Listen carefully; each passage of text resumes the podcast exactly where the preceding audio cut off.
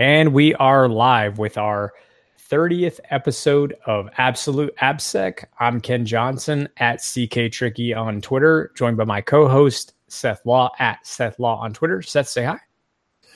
Hey, everybody. Welcome once again to our uh, to our wonderful uh, rambling episodes, right? Um, Ken and I's brain dump, but I guess we do invite people on, right, Ken? Yeah, we do manage to do that. So, um, and speaking of that, uh, we're gonna I'm gonna properly introduce tonight's guest. Uh, it's awesome to have him on, and uh, so it's Dave Ferguson. He is so like this is kind of funny for me because on this podcast are the two people that interviewed me for my first official AppSec job. So I've got Dave Ferguson and Seth Law, you know, both both people interview me. So it's it's kind of interesting to be on this podcast with you guys. Um, but yeah, so Dave Ferguson's our guest tonight. Dave is the director of uh, product development at uh, for web application security at Qualys. Um, we worked with, both Seth and I worked with Dave Ferguson at Fishnet. Dave's worked at Veracode, Sabre. Um, and as I said, most, most, most recently, Qualys. Uh, he's spoken at Boston Application Security Conference, LASCON, Converge uh, Conference, Triangle InfoSec twenty sixteen. He has a blog, and I'm going to put the link on here shortly to that blog. But um, yeah, Dave has so much experience in the application field, application security field. We're happy to have him on. on. Dave, thank you for joining us. Hey, Ken, Seth, great to be here. I appreciate you inviting me. It's so weird to have you two. Uh, to, yeah, it's just crazy. So, so Ken, tell us about your experience with application security. oh, wait, wait, wait. No, we're, we're interviewing Dave. Explain cross-site request forgery. Yeah, there you go. That was, that was the fun one, right? That was, that was my favorite question. I seem to remember you asking that on and off, right? Put the so, pressure so, on. Yeah, so Dave and I were, you know, uh, I mean, I can't remember at that time. One, like I might have been senior, or you were senior, or we were both principals at Fishnet for a while there.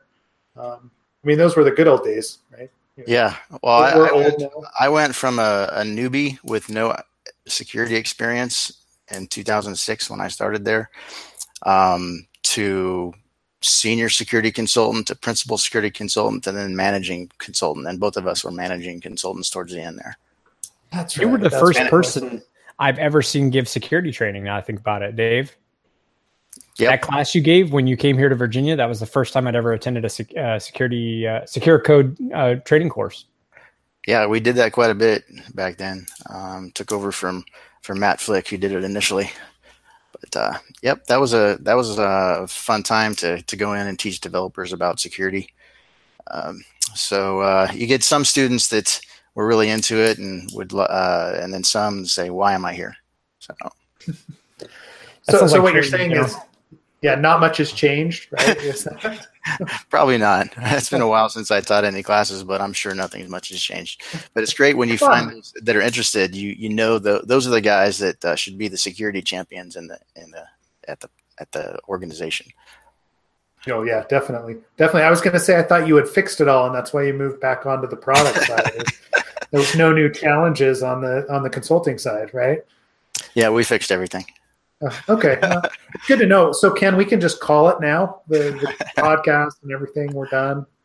We're done. Dave, Steph's fixed. No, no worries. Yeah, no worries.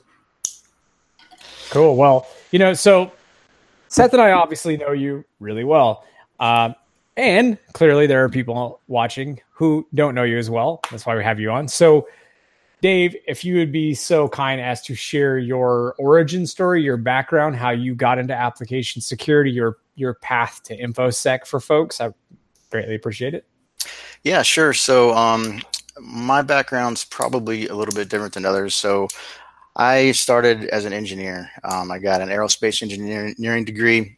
Um, I had grand visions of working on air-breathing propulsion engines at, for G E or Pratt and Whitney or some such thing. Um, but unfortunately, I graduated at th- when the Cold War had ended. And what were aerospace engineers there's doing um, in the early nineties? They were getting laid off. So I had no job opportunities. Uh, ended up getting a job, though, um, as an engineer, but I was, I was doing a lot of programming in that job. um, specifically C and C++. And I didn't know C and C++, so I had to learn it on the job. Um, turned out I liked programming better than I liked engineering. So um, in the late nineties, I took another job um, and started doing Java web development. So um, started doing Java servlets. You know, this is before J S Ps existed. And then when J S Ps came out, started doing J S Ps, which is before things like frameworks like struts came out. So I was doing like really, you know, raw, bare bones web app development at that time. Um, so uh, did that for like eight years. And towards the end of that, two thousand four-ish, I started to hear about attacks on web applications, things like S Q L injection, cross-site scripting. Um, didn't know what those things were. So started kind of looking into it, found OWASP, um, took a took a day-long course uh, that was being offered. I was in Kansas City at the time.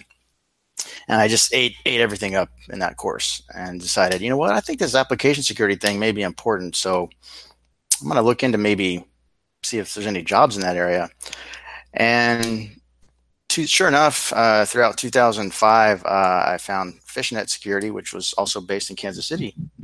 And they were looking for consultants, but I had no security experience. So um, they kind of took a chance on me uh, just with my web development background and technical ba- background. So I started there in oh six and um, just took to it like a fish to water and ended up, um, you know, really loving my work there. Um, that year in October, uh, I let Netflix know that there was this thing called cross-site request forgery. It all comes back. We just had Netflix, Netflix's AppSec manager on a couple episodes ago, and now we've got, you know, yep, the C S R F reemerging. So conversation. In two thousand six, uh, there was just a D V D by the mail delivery service, right? There was no streaming. Uh, but they didn't have anyone that knew what cross-site request forgery was, believe it or not. Um, now I have a I have a good friend that, that's at Netflix and did a talk at Black Hat, and two thousand people attended, and uh, Will Bankston. Uh, I don't know if you guys know him, but um, I do. I do. Okay, so Will's a great guy and works at Netflix now. And uh, but in two thousand six, I was the one that, that let them know that their website had no protection against cross-site request forgery. So you could do all kinds of crazy things. Like you could uh, add movies to uh, someone's rental queue um, without their knowledge. You could change uh, their shipping address so you could get their D V Ds. You could uh, uh, change. The, you could actually change the password on their account, because uh, they didn't have, they did their uh, form didn't require entry of the current password, nor did it have any cross-site request forgery protection. So C- C S R F w- was a fun fun thing back then, um, and that that was literally my first year in AppSec. And you know, C net picked it up, U S A Today picked it up, um, news story. Um, Netflix yeah. down downplayed it a lot. You know, oh no, cus- no no customer details were at risk. Blah blah blah, but. Yeah, to give some context, like what's funny is while I worked at Fishnet, because I remember telling, I remember us having this conversation because I was I was looking for references for C S R F, like pub, publicly, and I was like, Dave, was this you that did this article? Because it, like, it was like the the that you know this is so long ago. This is there were there wasn't a lot, and it was one of the handful of articles that actually published about C S R F in the wild. And uh, yeah, sure enough, it was it was you. That was crazy. I still remember that conversation. It was like. Surprising. That's how little C S R F was really like acknowledged and out there at the time. Yeah. I, I mean, back then that was like, I don't even think C S R F was on the top ten in two thousand three, was it? No, it Maybe came out. It, it made an appearance in two thousand seven for the first Seven, time. Right? Yeah, yeah, that's right. Yeah. Cause I like, I mean, when I talk C S R F nowadays, that's still the example that I use. Cause it was such, you know, it was so easy to actually see how it worked, right? You know, the endpoints that were exposed, the session writing that went on, and and how it acted. Um, I mean, it, it was impressive, right? So, I, like, yeah, and I, and I wasn't even looking for it. Honestly, I I was a Netflix subscriber, and I was just on my uh, on my Netflix account one day, and I just learned about C S R F and was looking at the U R Ls. There were GET requests that, you know, actually changed, you know, if you wanted to add a movie to your queue, it was a GET request, not a POST. So I could see the U R L. I'm like, there's nothing in there that would prevent anyone from doing this attack, right? So I did a few tests, and uh, sure enough, um, you could do some really interesting things. Um, so I found after a week, I found someone at Netflix to pay attention to me. I was gonna, I was doing responsible disclosure and the whole thing, right? But it took a week to find anybody that would listen to me. And then once they they li they listened to me on the phone and, and said, uh, "Okay, all right, thank you," and then they hung up. And uh, and then a month went by, and I was I would check it every day. Is it anything changing? A month went by. Finally, they added like um, a token in the request uh, that would that would be changing that, that would prevent the attack. So, um, but um, the, at the time, and that that's when I disclosed it publicly after they had added that fix to it. Uh, but the thing is, um, the um, the fix that they did, um, I think it didn't fix. I, I'd have to go back and look, but I don't think it fixed every instance of C S R F at the time. But it was it was close enough. It fixed the worst ones. Cool. So it was kind of an early kind of attempt to to, to mitigate that. Yeah. So hey, I was going to ask you around this time. That was your you were st is this when you started doing OWASP volunteering? Around that same time, was that your vehicle to like to be more involved in the community, to learn learn more about AppSec? It, it was. Um, I, I ended up leading the Kansas City chapter there uh, for well, it was less than a year because I ended up moving to, to Texas. But um, I did. I got involved in the local OWASP chapter. It was kind of defunct at that point. Um, Arian Evans had kind of started it, I believe, and he was leader for a while, and then he. Uh, He had left and went to California, so uh, that opened up me to become the chapter leader there. And so that was a good experience. You know, um, recruiting speakers was the most difficult things back then. Um, so that was two thousand seven. Uh, but uh, yeah, I've been in, involved in OWASP really since two thousand, late two thousand six, early two thousand seven, and uh, wrote the. Oh, another thing I did was on Fishnet uh, when I was doing the pen testing. You know, application assessments, day in and day out. Uh, I was finding that the forgot password feature was. Of these web apps was completely insecure in most cases. Uh, you know, either it delivered a temporary password by email, or it, or it did, you know, so, something that invariably was not secure. And so I uh, kind of collected all this information about all these assessments I was doing, and, and wrote a white paper um, that was then the basis for the OWASP Forgot Password cheat sheet. So that's that's still out there today. Uh, it's been, you know, modified and enhanced over time. Uh, but that was probably two thousand, two thousand eight, two thousand nine timeframe. So that was my the one cheat sheet that I, I have to my credit. Yeah, w once again, something we all used for reference. We would write reports. G- genuinely, that that was what we all kind of looked to. Where it was that advice. Yeah, and, and there's yeah. nothing technically advanced about it. It's it's mostly common sense, in my opinion. But not everyone was doing it right. Most people were not doing it right. Yeah, and you'd be surprised, right? I mean, we still run into quite a bit of that, where people, the forgot password is kind of the, the forgive me, Kim, redheaded stepchild of um, authentication and authorization, or the authentication function, right? We forget about it a lot. So, I mean, it's it's still one of my favorite places to to poke holes in when I'm looking at a web app, right? Or even a mobile app, right? It seems like we repeat this cycle of, hey, you know, we do forgot password here, but now we have an A P I endpoint that does the same thing, and we have just as many problems with it. Yep. No, I, yeah, I remember you doing that uh, that paper and that, that that research. We did we did post some links to all of that. I even found like the S C magazine article for uh, C S R F or C S R F that I threw up there. So if people are interested to read about it, they can. Yep. Cool. So. Um, So that was kind of the, the Fishnet time frame, um, but uh, so that, I guess that kind of covers my origin story. Um, but there is one interesting sort of side conversation that uh, happened um, when I was before I started in security. You know, I was writing web apps, and I was I was working for a company that wrote web applications for the higher education industry, so colleges and universities. Things for like paying your bill and registering for classes and those kind of things. Um, web web front end for that kind of process. Um, this was like two thousand two, two thousand one, two thousand two timeframe that I was writing these web apps. And like I said, it was J S Ps at the time, straight J S P apps. And uh, like ten years later, uh, actually at this point now, I've had two children who I've gone on to pay their tuition for their college. And it was using my web app to pay the, their tuition that I wrote. So, I mean, I pulled up, I did view source. I'm like, I wrote this web app. Here I am paying tuition on it. What a weird, what a weird circle. It, yeah, that is odd. It was two different colleges too. It wasn't even the same college. So, uh, wait, so for how long was the code up? Like, was it that, that code has been in production for almost, for more than fifteen years. Oh I mean, it's, God, it's, it's been modified. It's been modified. So it's not my original code. It's been enhanced, modified over time, but it's probably seventy-five, eighty percent the same. That sounds right. And when people are like, oh, uh, how do vulnerabilities get introduced?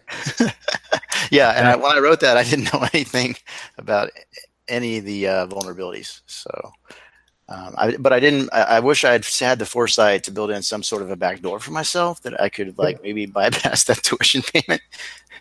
At least reduction, you know, a nice twenty percent reduction. Something, you know, some special parameter with a, a unique key that no one would ever guess, but I had hidden away somewhere for just in the future. And remember that when you're reviewing source code to look for backdoors in source code.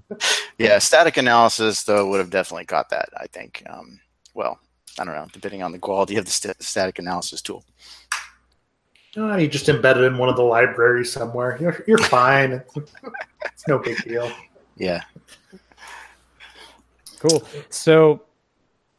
So can you tell folks a little bit about what you currently do at Qualys? Yeah. So, um, well, kind of another interesting fact there is when I started at Fishnet in two thousand six, I started to use some new tools that I'd never used before. And one of them was Qualys. At that time, it was, you know, network infrastructure scans. They didn't know web app scans uh, from Qualys at that time. But um, so I was using Qualys uh, and I used uh, WebInspect, WebInspect for web app scans. And at the time, I remember not really understanding the difference between the two types of scans. So that's how green I was.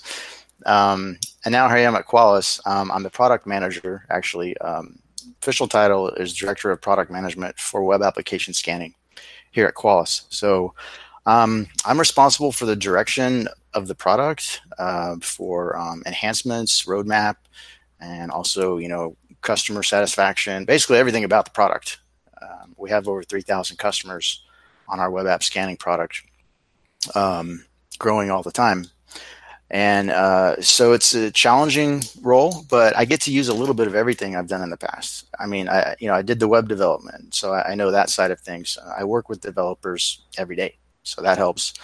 Um, you know, the consulting side of Fishnet when I was doing application assessments, I mean, that's what our tool basically is. It's an automated application pen test. So that helps. Um, I also, another, um, I haven't talked about it yet, but after I left Fishnet, I went to Veracode, also a vendor, uh, software as a service, cloud-based, just like Qualys. So I, you know, I have that experience under my belt. That helps me with my current job. Um, and then after Veracode, um, I went to work for Sabre Corporation, um, which is a in the, in the travel industry, basically technology for the travel industry. And uh, I was on the inf- information security team there, so enterprise security job. Um, that that was kind of one area that I didn't have any experience with. You know, here I was, you know, at Fishnet, I would go into clients and talk about what they needed to do to fix their problems. At Veracode, I would go and I would sell Veracode services to some big enterprise. Uh, but I had never worked at a big enterprise myself um, in an inf- InfoSec role. So I did that for a little over two years, and that was also a great experience. Um, I got to see down the trenches how InfoSec people, how their lives are every day. And um, so I kind of all those different experiences in my past have uh, helped me in what I do now. Um, so I, I understand like, our customer's perspective. Um, I understand how to uh, make the product better. Um, of course, there's a lot of different aspects to that. You know, which uh, which vulnerabilities do you need to focus on in the scanning tool? Um, do you need to enhance the U I, or do you really need to focus on the scanning engine? Do you somehow balance and do both? Because um, uh, you know, we at Qualys we really focus on enterprise features for um, helping our customers be successful with their web app scanning program and and their security program in general. So that's what I'm doing now. Um, Uh, enjoy it. I get to travel, conferences. Missed you guys at Black Hat this year, but I usually see you there, Black Hat yeah. and DEF CON. Usually, just this year was a little bit different. We're both kind of, we're both slammed. I mean, yeah. I think yeah, that was a crazy, and you left before. You left. We were just talking about it before. You left uh, on Friday, so you you weren't there for the whole weekend, which was you know the more, majority of the time I was there. Uh, the, the all of two days I was there. Yep, I wasn't there for the craziness of DEF CON this year. So that's you okay know, with the with the twenty-six thousand, twenty-eight thousand people, whatever that are there now. You don't even run into anybody that you know as it is, right? You have to coordinate.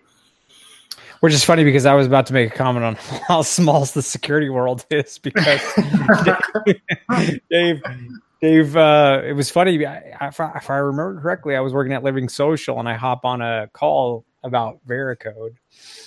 And because um, we were looking at it as a solution for some of our P H P apps, I think it, I, th- I think it was you, Dave. You were on the. It was it was the the you know the sales guy, and you. Yeah, so weird. I remember that. I didn't remember it until you just mentioned it right now, but yep, I was on that call. Yeah, yeah. Like, and uh, so was I. I literally just left Fishnet to go to Living Social, so that was the strangest thing. Like, here's my my former kind of boss. You know, you're a principal, and now uh, you're um, pitching me products for Veracode. So.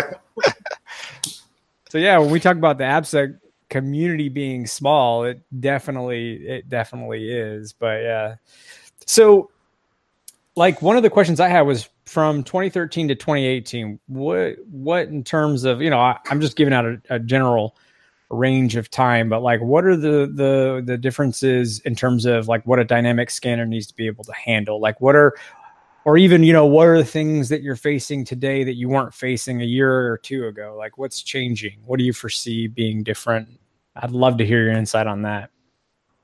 Well, I think, uh, dynamic scanning, there's always going to be a need for it. I, but I think what's changed is it's um, probably a, a piece of just a piece of the puzzle now, where maybe it used to be more the main way, testing method of a web app. Um, so I think now you need to look at um, you know different approaches, especially for your business critical, mission critical web apps. Um, you know you got to do pen testing to find business logic flaws or authenticate, you know, weird convoluted authentication issues that an automated um, tool could never find. Um, and then there's the software composition analysis that, um, you know, you, it seems to be a lot of the breaches happening now are from vulnerable components um, being sucked into the to the application that, you know, the developers at the organization didn't write. But uh, you know this, the struts, vulns, or, or whatever the whatever ha- what have you. Um, so it's I think mainly what's changed is the need to have a more ro- well-rounded testing approach. Um, one thing that I personally, uh, it's funny because we just talked about teaching developers secure code training. Um, I actually this may be. Uh, controversial, but I don't, I don't know that that's the most valuable use of um, time and money for, uh, because, because of the fact that some students don't get much out of it. I would even say maybe most of them don't get much out of it. Uh, and then you don't know if those students in the class are actually going to be writing critical code in the, in the application. Um, so Uh, but my, is, my opinion is so- developers just don't need that training um, necessarily, but the testing aspect is more important. Do you think so?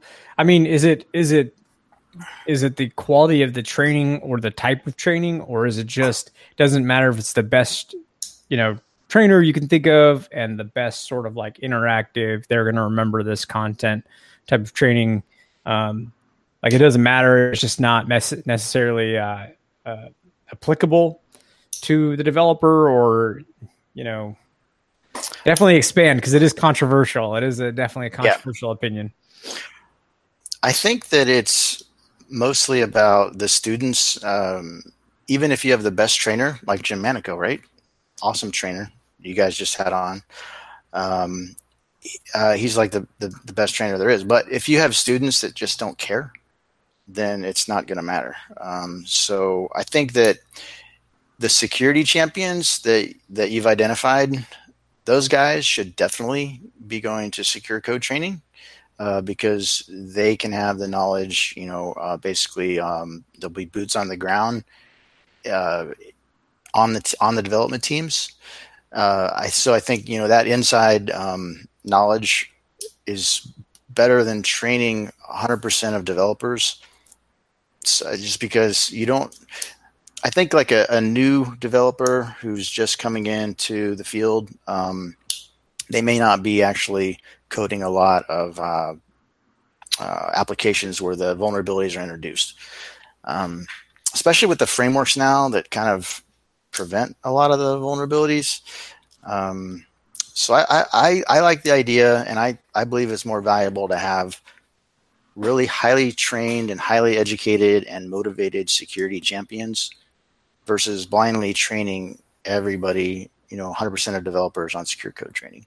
And to like kind of clarify what um, Dave's saying with regards to like frameworks taking care of stuff, like we had mentioned cross-site request forgery, request forgery earlier, and that's something that can be automated away with uh, um, like Rails. It's automatic with uh, with uh, Django and Node. You can easily implement C S R F protections.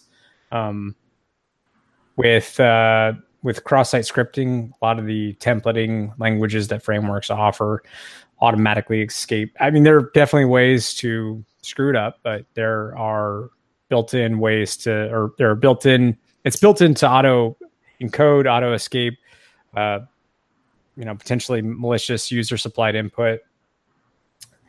I would say there's uh, O R Ms and active record. We've talked about active record patterns and O R M helping to prevent Um, against S Q L injection, things like Link or uh, Rails Active Record um, or Hibernate. Um, so there's there's that uh, for for S Q L injection. Um, that having been said, I kind of I'll say that I kind of differ a little bit on the thinking about how you get your security champions, because while you're saying, you know, you want your security champions to sort of be in the training because they're going to be motivated to actually, um, you know, learn. Um, one thing that I had talked about before, I don't know if it was on this podcast, was we had uh, at Living Social, we did the Stripe C T F and publicized it. Uh, well, the developers brought it up to us, and then we like obviously spread the word um, about the Stripe C T F because it was like an AppSec sort of focused uh, C T F. And from that um, emerged security champions. So like, I think you're talking more about instructor led training, but I think that I there's, yeah. And, but I do think there's other mediums and other types of training where you can certainly uh, identify your security champions. And then maybe at that point, you know, those are the folks you want to progress to another level of like instructor led training. Yeah. Or, or, or senior, senior level people, I think, would get more out of it than, than junior level people, to be honest, secure code training, uh, in my opinion. Um, yeah. I, I mean, like I, I can see your point, Dave, on, you know, having trained developers in the past, just knowing uh, the interactions that I have with developers based on their experience varies so widely. And it's mainly due to their interest in the topic level, right? But yeah, when you look at the, like the compliance frameworks don't give you an option, right? You look at P C I or, you know, F F I C or what, whatever, right? Like all these different compliance frameworks basically go out and they say, your developers must have secure code training, right? Period. Um, and so that's most of them do, do turn to, uh, you know, instructor-led training, Um, yeah. or like some of like the Secure Code Warrior, some of the other like online trainings to actually fulfill that requirement. But I do question how much of that is actually sinking in. Yeah, especially for, I mean, I remember when, when we were teaching the class, uh, uh, Seth, uh, that there would be people in the, in the, uh, um, in the class that they were like, why, why am I learning about encoding H T M L? I, I do backend development, you know. Yeah. They do yep. like they interact. They're like mainframe people, or they they wrote glue code to connect two systems internally, or something. And for those people, it probably is a waste of time to talk about H T M L encoding. And uh, Those yeah. Kind of yeah. I mean, it, it's really hard to target a, you know, a training course, like a, a generic secure code coding course when you don't know the developers that are going to be sitting in there. Right. It just, you know, is. What, that has totally happened to, to, well, I know myself, and I'm sure all, all of you, like you go and you, you have this awesome, well, in your opinion, awesome course. Obviously no one's ever like, oh, I'm going to deliver a shit course. Like you have what you feel is a really solid course and you're going to go deliver it. And you work with the security team and they're, you know, your point of contact, your security point point of contact at the company. You go to give the training, and then, and this is something we talked about with Jim, and then they put in, you know, the wrong folks completely, like you're talking about, where I have, I have literally had classes that mostly consisted of uh, people that do Q A, um, people that do some C S S and design work, and maybe a couple back-end people, and, and that's it. And like maybe one one or two people from the security team who do like kind of everything, not just like AppSec. They just do everything, and you know, they thought it might be interesting. And it's, and I mean, how do you develop a, a course that that is right for those people? The, the, the answer is you don't. Not not altogether. I don't. Yeah. I don't think you do. Well, yeah, and then and then if it's specific, like, oh, we're talking secure code coding in Java, right? Okay, that, that front-end developer may touch a J S P once every two years, but most of it is just to insert an import statement, right? And that's it. Um, and so you, you've, oh, yeah. Yeah, I, I mean, so I, I guess it's not as controversial as you as, as you thought it would be, because well, I, yeah, it's I, not, I can see where it comes from. It's not a problem, I think, with the training itself or the secure code, the concept of secure code. It's a pro it's a problem of execution. Like the organization that wants to send developers to see, they want, they want developers to write secure code. So they blindly pick names off a big list and say, okay, you twenty go this day, you twenty go this day. And, um, but there, there's not any, like, they don't look at what these developers actually do. They're just like, you put in a big bucket, and there's, there's such variety in what developers do. Um, you know, maybe twenty-five percent might actually get something out of it uh, in their daily work.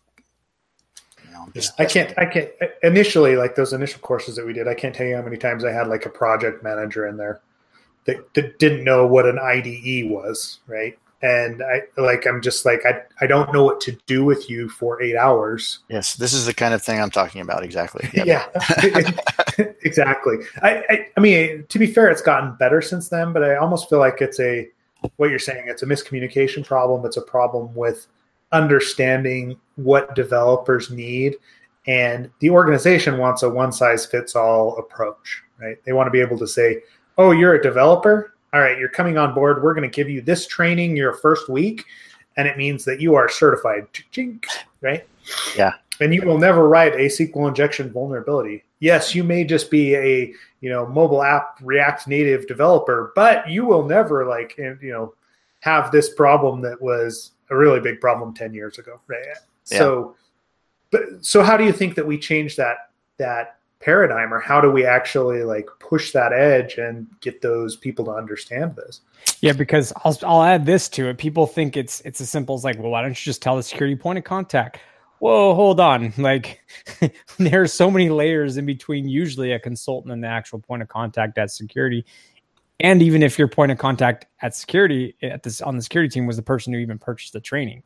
And then within their company, there's likely levels of different people coordinating to see who will come to the training. And often it's like, please come to the training, send one or two people from departments. And then, so that's on their side. There's this whole, like, it gets convoluted on who's actually showing up. And then on the, the actual procurement side, you're sitting there with sales, pre-sales, you know, project managers, uh, you know, the, the, the head of AppSec, for the consultancy. And then eventually somehow in there, you're the one who becomes the person that, you know, you all that stuff happens before you ever get to it. And you're like told to deliver a course. So it's not as simple as just saying like, oh, well, just talk to your security point of contact, tell them, you know, who needs to come. It, it, it's, it yeah. gets convoluted. So yeah, all it, that in mind, what's your, how does that get fixed? Solve it for us, Dave. uh, yeah, I think um, it, it would have to just, communicating the best you can about what the course is, who who who would benefit from it, and who would not benefit from it, And um, so whoever your contact is or whatever you can do up front before you show up to do the training, um, you know, do that legwork up front to try to, you know, make it clear what it's for.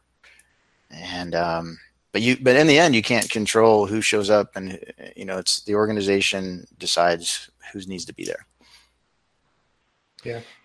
Yeah. I was going to mention one of the uh, one of the people made an interesting one of the viewers made an interesting comment. Um, I don't know the real name, just this handle, but um, basically it said uh, in the Netherlands, out of a four year computer science degree, um, there's a two month period of like just security training, kind of security best practices from like the outset. So it's sort of built into the into the computer science path. Um, and their point being that it's better to to kind of just that being like a core fundamental, just like, you know, math would be considered a, a fundamental, or chemistry, or whatever the case is, English. Um, so, I mean, I, I think that's awesome. I think like to, to, to have security as part of a, a core fundamental piece, but like, I don't know if that happens currently. We should get somebody on who's gone to college recently. So, some, some schmuck that paid five hundred thousand in tuition.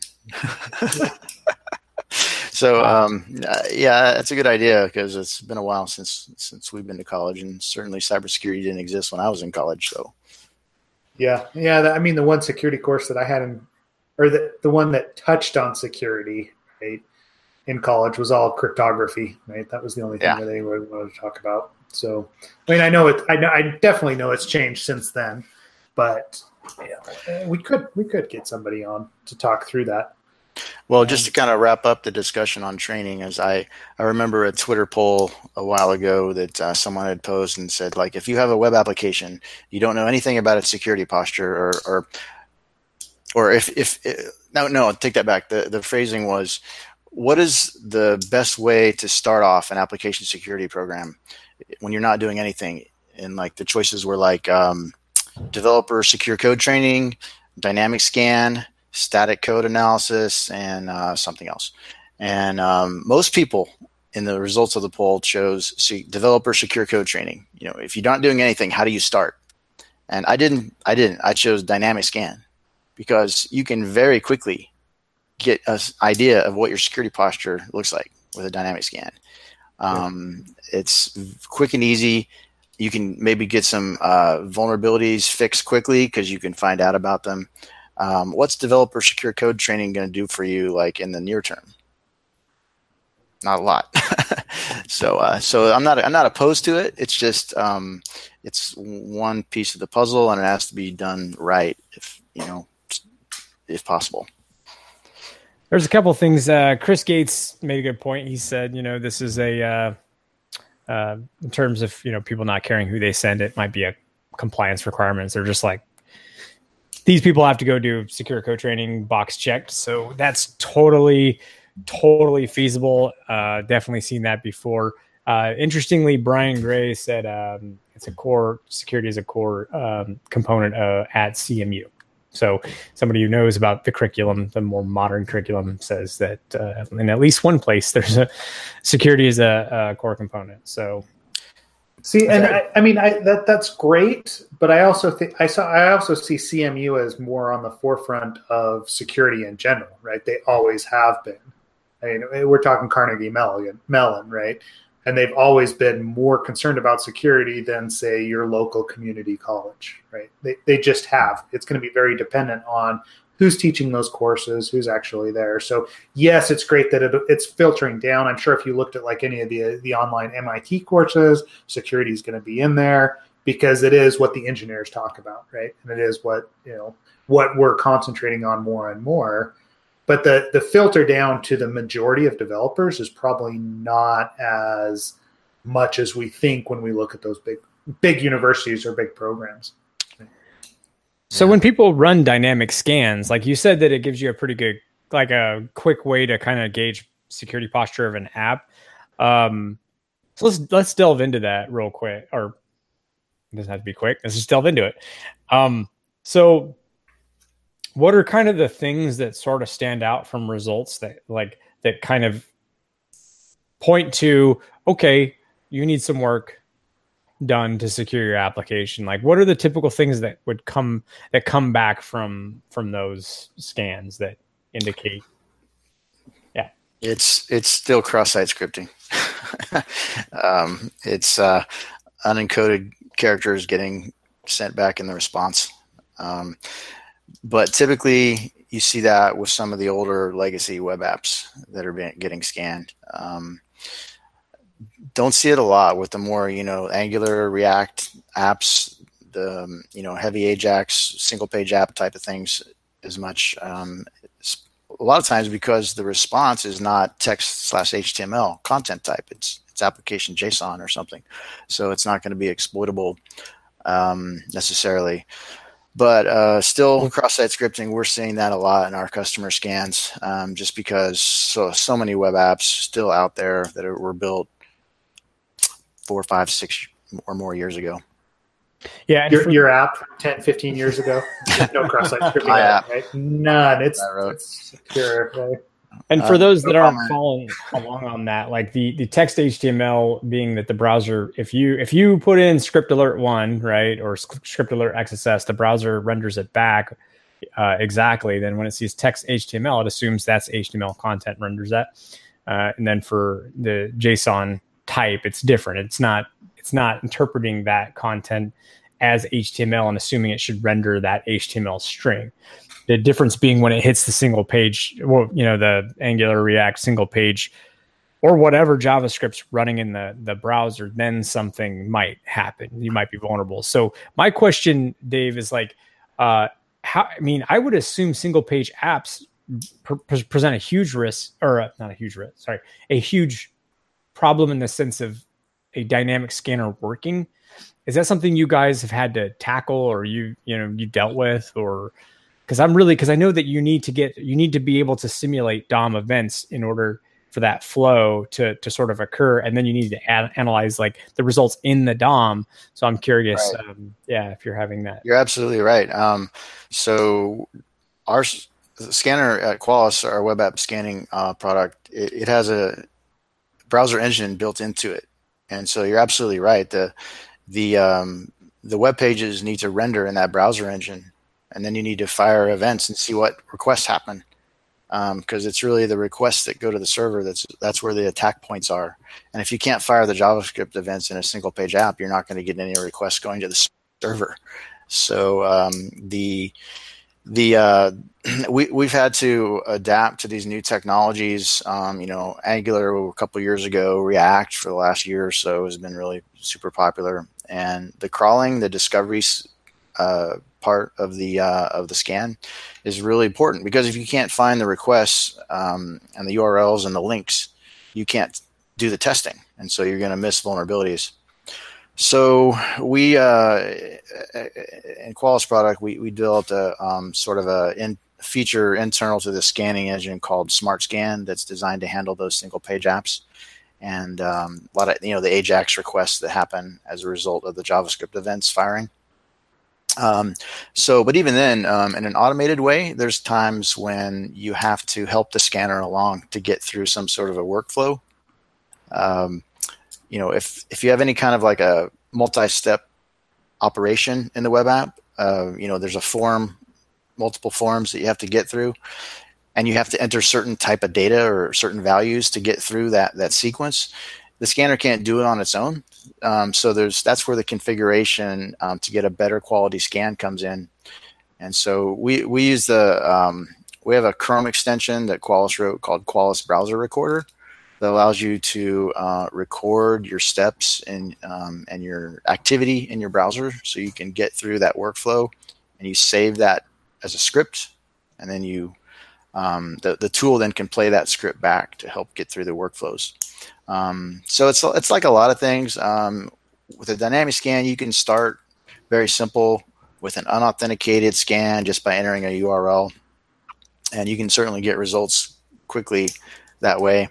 Um, especially with a cloud-based scanner like ours, you don't even need to install anything. You just need to log in and enter a U R L and go.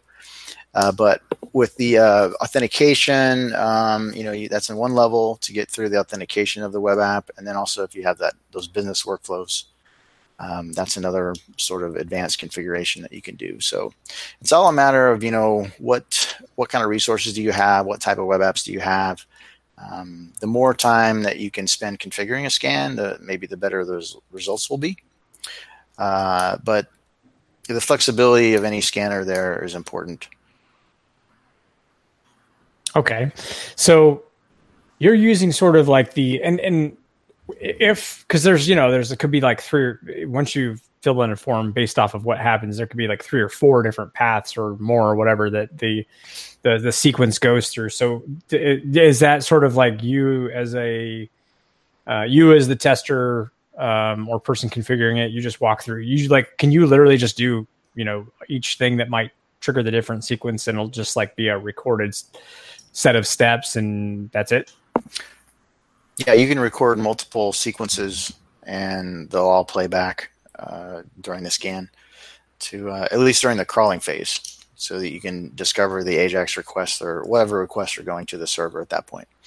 And then uh, so those would be tested later on. Once those requests are recorded and you know what the requests look like, you know, if it's an AJAX request, it may be a POST request with, you know, JSON um, payload or, you know, request body. So um, those are recorded during the uh, discovery or the crawling process. And then once that's done, the uh, the vulnerability test can be done because you know at that point what the request looks like, where are the injection points, whether it's, you know, name value pairs in the request or it's JSON payload. You can you, you can um, do your injections for for S Q L testing, uh, cross-site scripting, you know, um, open redirects, all those kind of things. Are there any vulnerabilities that you've seen that, because I mean, I imagine you all have a lot of metrics. Um, I mean, if you're using, if you're, if you're doing this in the cloud and like, I, I obviously you would want to anonymize the the data, right? You're not going to like be like, oh, this company's got these vulnerabilities every year, you know, but you anonymize the data, but I'm sure you have the data in terms of like, are there any trends? Like, are you seeing less of one type of vulnerability or more of another type of vulnerability? Yeah, definitely. Um, we do have that anonymized data. Uh, and I think the one thing that stands out is less and less cross-site request forgery. Oh, um, interesting. Yeah. So, so, so even S Q L injection, right? Like, I mean, I know from my, like my own just anecdotal or like qualitative perspective doing tests, I, I see very few S Q L injections compared to when we started testing, right? Like I, I remember it was every other app or so, but nowadays it's if it's one in ten, that's a lot. Yep, I agree with you. I would put S Q L injection uh, as much uh, in the same category as, as okay. C S R F as far as less and less over time. Um, the um, we we yeah we, we see less and less in the, of that. Uh, things that we still see all the time are the the you know missing secure and H T T P only on cookies, um, those sorts of things. Um, you know, also the security headers. I mean, there's all kinds of security headers from C- CSP and, uh, you know, uh, X-frame options and um, X S S protection, all the security headers and the responses that could be added.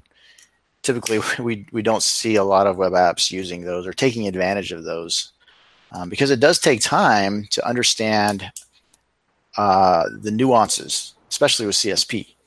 Um, how to configure that, and there's just, it's kind of an advanced topic, to be honest, and a lot of web apps are written quickly, get it out the door. No one spends a lot of time to really lock that down, but the security headers is something that I think are not being taken advantage of out there in the world right now. Oh, we would agree with you for sure. Like we've had this conversation for a couple podcasts, and I think because Jim was asking the uh, during the uh, C I, what was it? Uh, Why can't I remember the, the name of the uh, C S P? Uh... Do you remember, Seth, the name of the, the, the C S P directive that was somewhat lax, but was like sort of just an... You know, file access origin, right? No, or... no, it was... Um, well, I'll figure it out. Secure transport. But, N R J S? But it was, no, in C S P. Yeah. So, yeah, it was a C S P directive that was basically like um, kind of like a default... Um, It was somewhat permissive, but it was a start. And the reason was, the reason being that it's super difficult to implement a C S P. And then I guess for some folks to get the inline JavaScript out of there and, and you know, make it external. And or put it into external files rather, rather than inline. Uh, but yeah, you're right. Like we've talked about it. C S P is, um, for whatever reason, you know, it, it can be difficult. And yeah. at the same time, you've mentioned X S S still being something that's prevalent. And it's like, just, you know, put a C S P policy around it. Yeah. yeah, yeah. It's easy. I mean, it's, I think it's, it's not easy, think but it's it can be. Time. I think it'll it'll it'll slowly be adopted over time. Um, just like same site uh, attribute on cookies, we really don't see that happening much, but it's it's kind of a no brainer to add that. So I think over time it'll it'll start to be more prevalent. It is so easy, and the thing is, it is so easy to introduce X S S. I introduced X S S once because I didn't know that uh, um, the way it was uh, when you do. Uh, in Rails render, I think it was render plain text. Um, the assumption being that te- only text is rendered, right? Um, in that Rails version, it was uh, text H T M L content type. So when I was re- recording back an error, uh, mainly for debugging with an OAuth flow, um, it was uh, unbeknownst to me, able to render in text H T M L and render back whatever error, which if obviously if you input whatever you want in that error and have it echo back, you've got X S S. But it's easy to yeah. introduce, and C S P is just such an important piece of like preventing that yep. or preventing it from being exploited. Yeah. Well, it's all those protections that are built in. I mean, nowadays the browser has so many different little knobs that you can twist, right? And back in the day, you know, or, you know, I, I shouldn't say back in the day, but, you know, years ago, right, all you could do was you had to protect it all on the server side, um, and the browser would render whatever you sent to it. But nowadays you've got like some of those protections where, you know, you know, you're even your just X S S, you know, X S S protection header, right? That one, uh, you know, it enables the engine that would detect that in Chrome and the newer browsers. But again, I you know I always say if somebody's still using you know I E six, right, they really are they get what they deserve. You know, but um, but that being said, I, I still see like I ran into an app where somebody had actually turned X S S protection off in the header, right? They'd gone to the trouble of implementing it, decided it wasn't worth it, and gone and turned it to zero instead of one. And I, I'm just like, what are we doing here, right? It is you know you're you're going through all the trouble of actually implementing this header. Um, and then you're turning it off, right? So, yeah. What about serialization vulns? Do you find any serialization vulns out there? Um, so, our scanning engine detects serial, deserialization vulns, but it's it's really the C V Es, the known, the the ones that are known in the frameworks already. Um, it's uh, it's isn't going to go out and um, you know discover some zero day deserialization necessarily, uh, but it, it has checks for the for the known C V E I Ds that are out there that are deserialization related. Um, and the thing that another the, the big one that we're just adding uh, now or in the process of adding is out of band detection. So server side request forgery, S M T P injection, um, some of those with where you need a um, uh, like a, a third um, uh, external system that can um, identify the vulnerability through some D N S lookup. So we're adding those out-of-band detections. Um, so I don't have any statistics on that yet, but as soon as those new detections roll out in the scanner, I'm going to be interested to see how many um, how many of those are out there. So, I, Dave, is that something that Qualys would let you actually blog about and put up some of those numbers, just anonymized to talk through? Is that, I mean, that, that, that'd be really interesting for, you know, us to talk about and collaborate on as far as you know, what it is that you see from your scanning engine. I, I mean, that's super interesting to the community at large. Yeah, definitely. Um, they, we're uh, all about that kind of information sharing. So um, we'd have to collect the data uh, more more recently to see what's going on. Um, but um, yeah, I'll look into that, see if we can get something out there and those some numbers for you. You know, yeah. you guys talking about S S R F kind of made me think of like, because I have noticed a, an uptick in people discussing S S R F and finding that that issue. And I'm wondering, like, I'm almost wondering if that yeah, isn't a result. A lot of bug bounty uh, researchers are finding that. Those yeah. And I'm wondering if the cause isn't partially just because we are, you know, deconstructing the monolith and having all these diff- different services talking to each other, or if it's just more a, a, a greater set of a bigger pool or set of eyes that that's part of their like checklist, right? That they're familiar with, like, or they have good tests, we'll say, for S S R F. Um, I, I don't know, but I have seen an uptick, like anecdotally, without hard stats, I've seen an uptick in it being discussed and found. Yeah, it's it's something that um, I think it's probably increasing be, just because of uh, the interconnectivity and the, the, the more systems are talking to each other in a programmatic way now, whereas maybe in the past it was more, oh, here's a web app and there's a database and it's a one one-time thing. But now it's just there, there's so many other there's so much data being passed around from one system to another. Yay, microservices! Yeah. Yep. Woo-hoo. Yeah, exactly. That's what it is, right? Yeah. Well, uh, so, so uh, I wanted to switch topics since uh, um, the bug bounty thing came up. Um, so unfortunately, I haven't had time. I mean, I wish bug bounties existed like maybe six, eight years ago. I would have really, really enjoyed it. Uh, but I did get, I, for about a year and a half, I did some bug bounties with a company called uh, U-Test, now called Applause. But um, they uh, not quite like BugCrowd or HackerOne, but it, it was it was interesting because there would be projects, and you could sign up for these projects if you were, if you were approved to be on the security testing team there. Um, U-Test was mo- mainly their main focus was like test functional testing of mobile apps, uh, but they had a, and they still have, I believe, a, a kind of a smaller security testing group. So I participated in um, that group for about a year and a half, and that was a lot of fun because you would sign up and you'd basically um, start testing. You'd have a window for doing your tests, and there'd be rules of engagement and a scope and all that. But it was mainly only certain people would be invited. So there might only be like four, five, six people on the team testing an application. So it was, the scope was smaller, but there was a smaller team. So it was, and I was like the most senior person on the team. So I found a lot of stuff that, w- that was fun, and, and you'd have to write it up and submit it. Kind of like writing a report back in the day as a consultant, but uh, in this case, you got paid per bug. Um, so that, that was interesting. Have you guys done bug bounties at all? Well, the way you describe it sounds kind of like the participation we've done with Synac, uh, or, mm-hmm.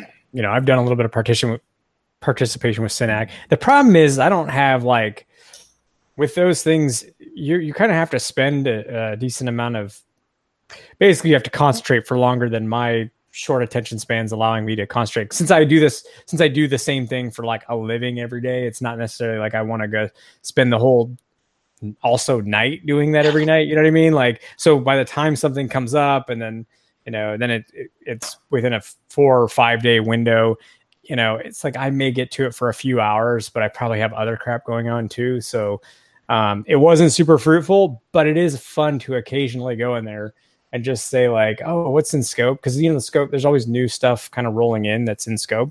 And sometimes stuff's just really interesting. There was one that was like a, uh, it was a government site that uh, is pretty important. And I won't like, I, you know, I won't disclose what it does, but it, it, it, you had the source code and it was written in Golang.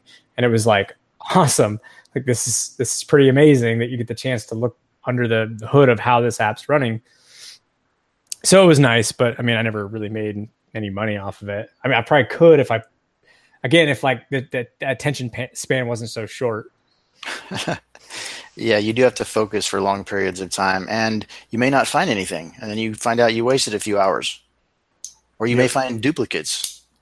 Um, in fact, there's a pretty good article uh, I just read yesterday uh, that um, someone had written about, you know, basically um, make sure if you're a bug bounty, especially if you're doing bug bounties full time, make sure you take care of yourself, because you can get like um, sucked into the bug bounty world where you work seven days a week, twelve hours a day, and um, and you can get burned out. Uh, I saw that as well. I'm posting the article right now. Uh, did you read that? Yeah, I did. I, I read it. Uh, it was, um, what was this? Uh, Nathan Nathan Security is the handle right. on Twitter. That's it. Yeah, that's. A, I mean, that's an interesting discussion because it. I mean, it almost. It, it's like I, I mean, I kind of feel like bug bounties are almost this like gamification of security, right? The leaderboards, the way that we approach it, we all have like our, um, you know, our methodology, right? Like this is our like game plan for finding vulnerabilities, and we're racing against other people. So the gamification of it actually does induce the same things that we that we see in gaming, right? And yeah. and that's what he's he's talking about, right? Is, you know, it's very easy to get sucked in and spend ten, twelve hours on a site, right? And like I, I did it for a good couple of months at one point, where I was putting in, you know, a fair amount of effort, and it it, it did pay off. Right. Uh, but exactly what you're saying as far as finding like duplicates or, you know, finding things that are out of scope or, you know, whatever. Right. You know, there's a lot of things that you end up uncovering that may or may not actually make that time worth it. And so you've got to be really careful about how much time you spend and, and keep track of that. But the whole gamification section also means that there's reputation points that go along with that, right? You want to yeah. be on that leaderboard. You want to be in that top one hundred list or top fifty list, so you get you get the goods for the next round, uh, especially on those invite ones. And like it can be extremely detrimental to real relationships and really like living in the world, shall we say? So. It can, yeah. It's it's a little bit like. Um... addictive in some ways, and kind of like gambling, uh, and because there is money involved. But I remember doing the bounties, and when I was when I was about to find something, or I thought I found something, and I just needed a little bit more testing to confirm it, my heart would actually start racing. Like, you yeah. know, um, man, this is this is going to be money, and not just money. It was fun, um, but at the same time, um, there's a little bit of uh, an addicting aspect to it. That um, that you have to be careful of. So yeah, that that article is pretty pretty good. Yeah, I mean, on, you know, the, as somebody who, help, I wouldn't say run, but uh, is one of the people on the team triaging these bug bounty submissions that come in, it it's a good reminder um, of how important that it, it is to be clear in your communication. Um, if it's a duplicate, you know, maybe even say, hey, good job. You know, we, yes, it's a duplicate. Um, and if possible, maybe, you know, depending on severity, depending, you know, maybe you can even throw a thank you in for, for it being a duplicate. Or if, you know, your team has decided, hey, this is a, this is something internally we had discussed, but we, you know, it's not something we, we ever, we, we can live with the risk. It's not a big deal. You know, again, maybe you can send a thank you, communicate. Like when I say a thank you, I mean, you can, you can give um, like even as little as a couple hundred bucks, we'll say, as, as a thank you for their time.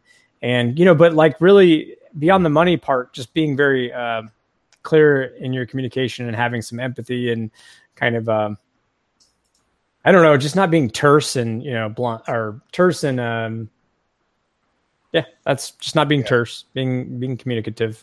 You mean as, as someone who's triaging the, the bounty or the, the submissions, right? Right. Right. Yeah. On the other side of it for making yeah. sure that, yeah, that, that you, cause you, you know, you want, you want your, the people participating to, to come back and also to, you know, not burn out like this article talks about. So yeah, absolutely.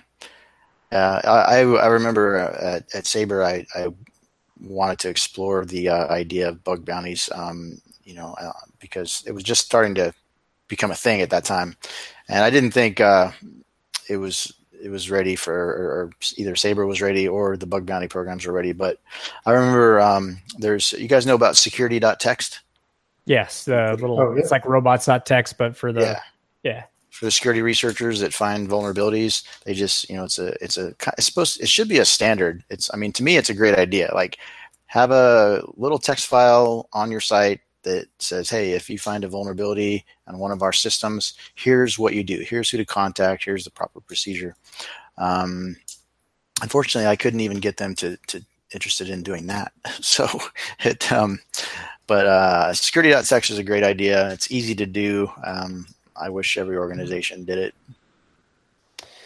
Yeah, it can be tough. I mean, that's that's often you see why like security people move on is when they, you know, like, can you blame someone if you if you receive too much pushback when you're trying to improve things and you actually care? Right. It's the same thing as like, you know, being being polite and communicative with your bounty researchers. Like, you don't want to burn people out on like, hey, I care, I'm trying to help you. And then, you know, you're, you're pushing back and not giving any good reason. So, yeah. Well, we are coming up on an hour, Dave. I mean, this um, has been, there was, sorry. Yeah, there, no, yeah, we are. Um, there was one question that uh, somebody just asked, uh, John Doe, I guess. Um, he's, he's asking, I have a quick question. I've recently found that there's many environments that let you run code for testing with limited RAM, C P U, but a gig, gigabit connection, which is unmetered. This allows three hundred K uh, P P S scans, right? Like, I, I guess, like. What's the question? I'm confused. I don't know. That's what, that's what I'm trying to figure out, is what exactly he's asking there. Well, maybe it expands out. Perhaps no. It's a two-parter. It must be. So, sorry. I, I thought there was going to be more to that. Um, no, and I, you know, I, I like, I like the fact that we, we got, because we were talking about this before we went live. We did. We don't get. It's not often that we we've only had one other person who was actually developing a security product on the uh, podcast. That was Justin Collins, who uh, uh, congratulations, by the way, Justin. His uh, Brakeman product was acquired by Synopsys. I still am curious to see what happens with that. Like, you know, I the the break from from what I understand, Brakeman still like there's still the open source version. I'm I'm curious what happens with the uh, with everything else. But um, anyways, point being, you're the only, out of thirty episodes, you're only the second person that we actually were able to pick, you know, your brain on, on these things. So like, thank you for coming on and talking, a, you know, a bit about like what you're, what you're seeing these days. Absolutely. Okay. Yeah. Yeah. We, we appreciate it. Okay. John finally did, or John Doe, whoever it is, did finally finish his question. So through his scans, he's detected unprotected hosts with petabytes worth of info, data, and in huge corporations. What would be the best way to report the issues and spread awareness of these types of unmetered systems? Yeah, I don't know. I, like, you know, from my perspective, we're talking about the security tech stuff. Um, I mean, I think that would be your first go-to, is figuring out who the security people are at those organizations. Otherwise, we're looking at something like a Medium post to talk about the generic issue that he's seeing. Um, I mean, are there other avenues that you guys see for releasing those sorts of vulnerabilities? You mean to a, to, to, to disclosing to a company if like you find, yeah. I'm not clear on the vulnerability, but like, and when you say unprotected hosts, yeah, like, I mean. Exposed data that's in the clear. It's. Yeah, I mean, yeah, it might be difficult. I guess that's what it would be. I mean, John, you know, or whoever it is that's asking, you know, if you want to hit us up, that that sounds like a deeper issue that we could probably talk through on a subsequent up episode, um, as far as exactly what it is you discovered. Like, you know, we could talk about it in generics, or you could just give us a little bit more info about it and we could give you some advice, or you could even jump in the Slack, Slack channel if you're interested to talk through it. There's a bunch of people in there that work for different large organizations that would have um, good feedback on, you know, how to go about approaching something of that magnitude, right? Even Dave, you know, your sorry expertise on your expertise on like what you went through with C S R F and Netflix, right? You know, it's not necessarily an easy thing to push through some of those organizations. So, yeah, and the thing is, back I didn't know it at the time, uh, but when I reached out to Netflix to tell them about the problem, I was fortunate they didn't accuse me of hacking them and try to prosecute me, uh, because at the time I was I was so naive and such a noob that I didn't know that sort of thing happened. But now if I found that type of thing, I probably wouldn't say anything, just because there are organizations that, that um, if you try to be the uh, the good guy and, and tell them about their problems, they'll still accuse you and try to prosecute you for hacking.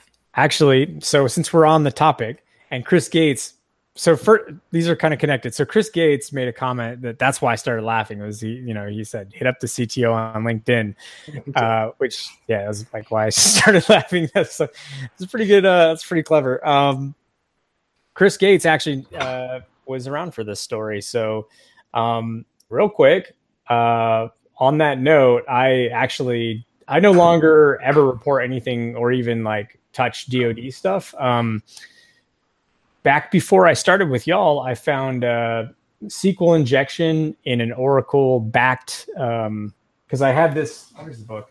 I had, um, what's his face? Uh, uh, Litchfield's, uh, yeah, Litchfield's Oracle Hacker Handbook, yeah. Oh, okay, and yeah. I worked for, at the time, I contracted for the Pentagon. So I was doing this stuff uh, uh, sometimes on site and sometimes remotely from my house.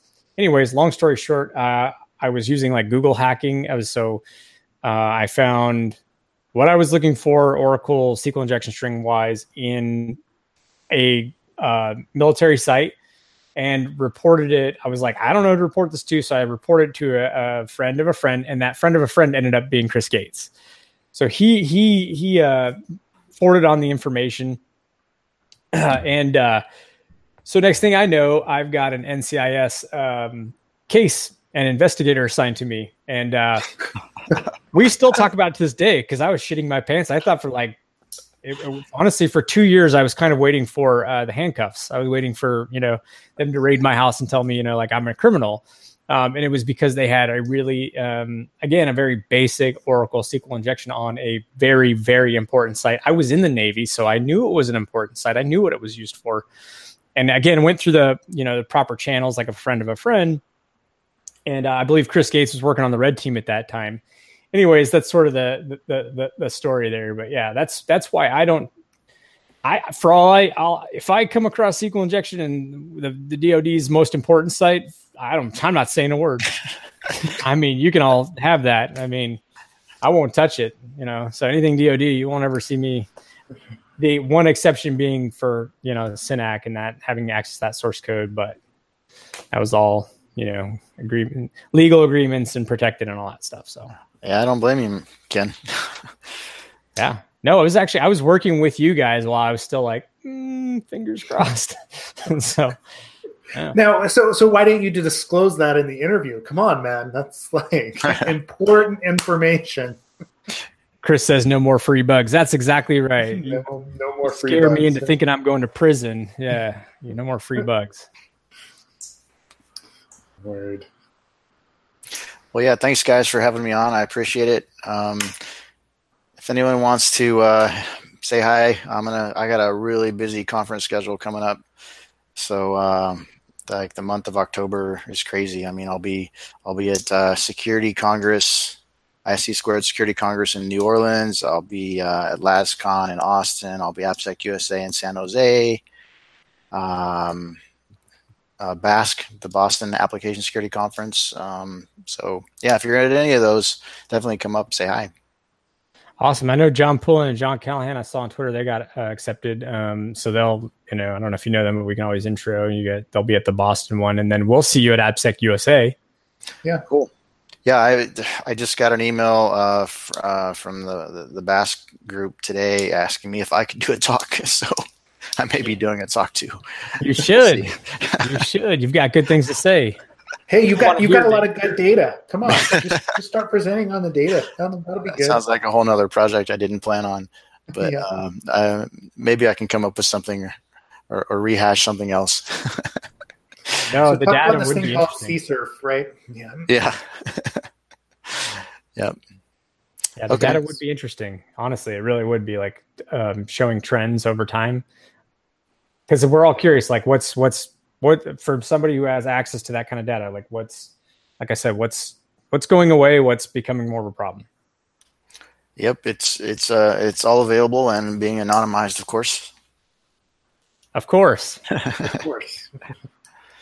Uh, Seth, did we have anything to mention um, before? Not, we... uh, not really, uh, outside of the fact that uh, our secure code training, right, or like how to conduct secure code reviews training for AppSec U S A is actually filling up. So if you're interested in that, um, go ahead and register. I, I don't know how many seats we're going to have available, but we are uh, we got notification this week that it's you know it, it's getting full. So. There may not be that many seats still available. That's towards the end of October, or yeah, middle of October, sorry. Yeah, we got um, AppSec Melbourne. Yep, AppSec Melbourne. Um, I am going to push out some Hacker Tracker updates here pretty quick. Uh, there's some new conferences that are going to be supported by it, TorCon and DerbyCon. Um, so you know, if anybody's interested in that, you know, for sure watch your iOS version or your Android version, um, and you'll see some updates and you'll see some other content getting pushed into that more and more. I, more and more of those conferences will be in there. Um, I think that's everything from my end, Ken. Uh, Dave, once again, it's good to see you, I, even just virtually, right? It's been a while. Uh, thanks for coming on. Absolutely. Uh, we'll see you next month then in San Jose for sure. Yeah. Yeah. Maybe, maybe we'll do a special, uh, you know, absolute AppSec. I don't know. I noticed something that, that I wanted to call out. Uh, Seth, can you, I, I noticed your shirt. Could you show, could you show your shirt real quick? Yeah, sure. It's, it's, it's Beats by Schrute. Yep. I love it. I love that show. I love Dwight Schrute. It's awesome. Yeah, I caught a glimpse of it. I'm like, oh man, that's an awesome shirt. I, I figured you you would enjoy it, right? So, but um, so yeah. Is there anything you want to leave people with, Dave, before we sign off? Uh, well, just um, I would say uh, thanks everyone for listening and watching. Um, support your local OWASP chapter. And uh, this is my uh, OWASP beer mug that I'm drinking water out of. Um, but uh, anyway, thank you guys again. I appreciate it. Uh, it's been fun. Yeah. Thanks for coming, Dave. Okay. Thank you. Thanks. All right. Have a good night, everyone.